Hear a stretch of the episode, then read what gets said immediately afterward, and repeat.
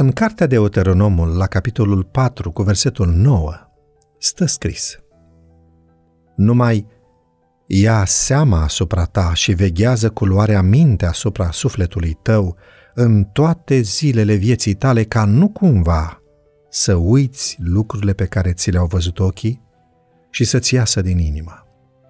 Fă-le cunoscute copiilor tăi și copiilor copiilor tăi. Biblia este o carte foarte practică și folositoare pentru familii. Textul de azi reprezintă o provocare pentru bunici. De vreme ce aceștia nu mai locuiesc în aceeași casă cu familia lărgită, uneori este dificil de găsit modalități ca bunicii să aibă locul lor în peisaj. Există patru principii care guvernează relația părinte-bunic, și anume respectul, responsabilitatea, reciprocitatea și reziliența. Textul de astăzi ne arată cum acționează acestea. Să începem cu respectul. Țineți atent sub observație propria persoană.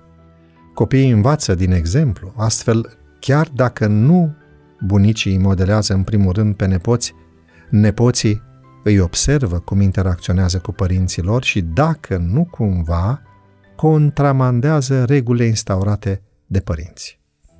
2. Responsabilitatea. Rămâi vigilent cât timp trăiești. Bunicii nu pot vorbi despre credincioșia, mila și dragostea neperitoare a lui Dumnezeu fără să vorbească despre felul în care Dumnezeu a fost Dumnezeul lor personal de-a lungul vieții. 3. Reciprocitatea. Învață-i pe copiii și nepoții tăi ce ai auzit și ce ai văzut. Relația unui bunic cu Dumnezeu, care este reală și dinamică, reprezintă o moștenire neprețuită pentru următoarele generații.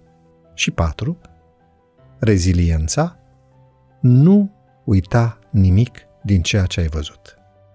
Bunicii știu prin ce au trecut părinții, nepoților lor și își cunosc și propriile istorii de viață. Copiii care știu cine sunt și de unde provin pot face față oricăror lucruri pe care li le aruncă viața în față. Ei înțeleg că familia lor a înfruntat greutăți pentru a ajunge unde este astăzi, adică a dat dovadă de reziliență. E un deliciu să fii bunic, pentru că ajungi să iubești necondiționat.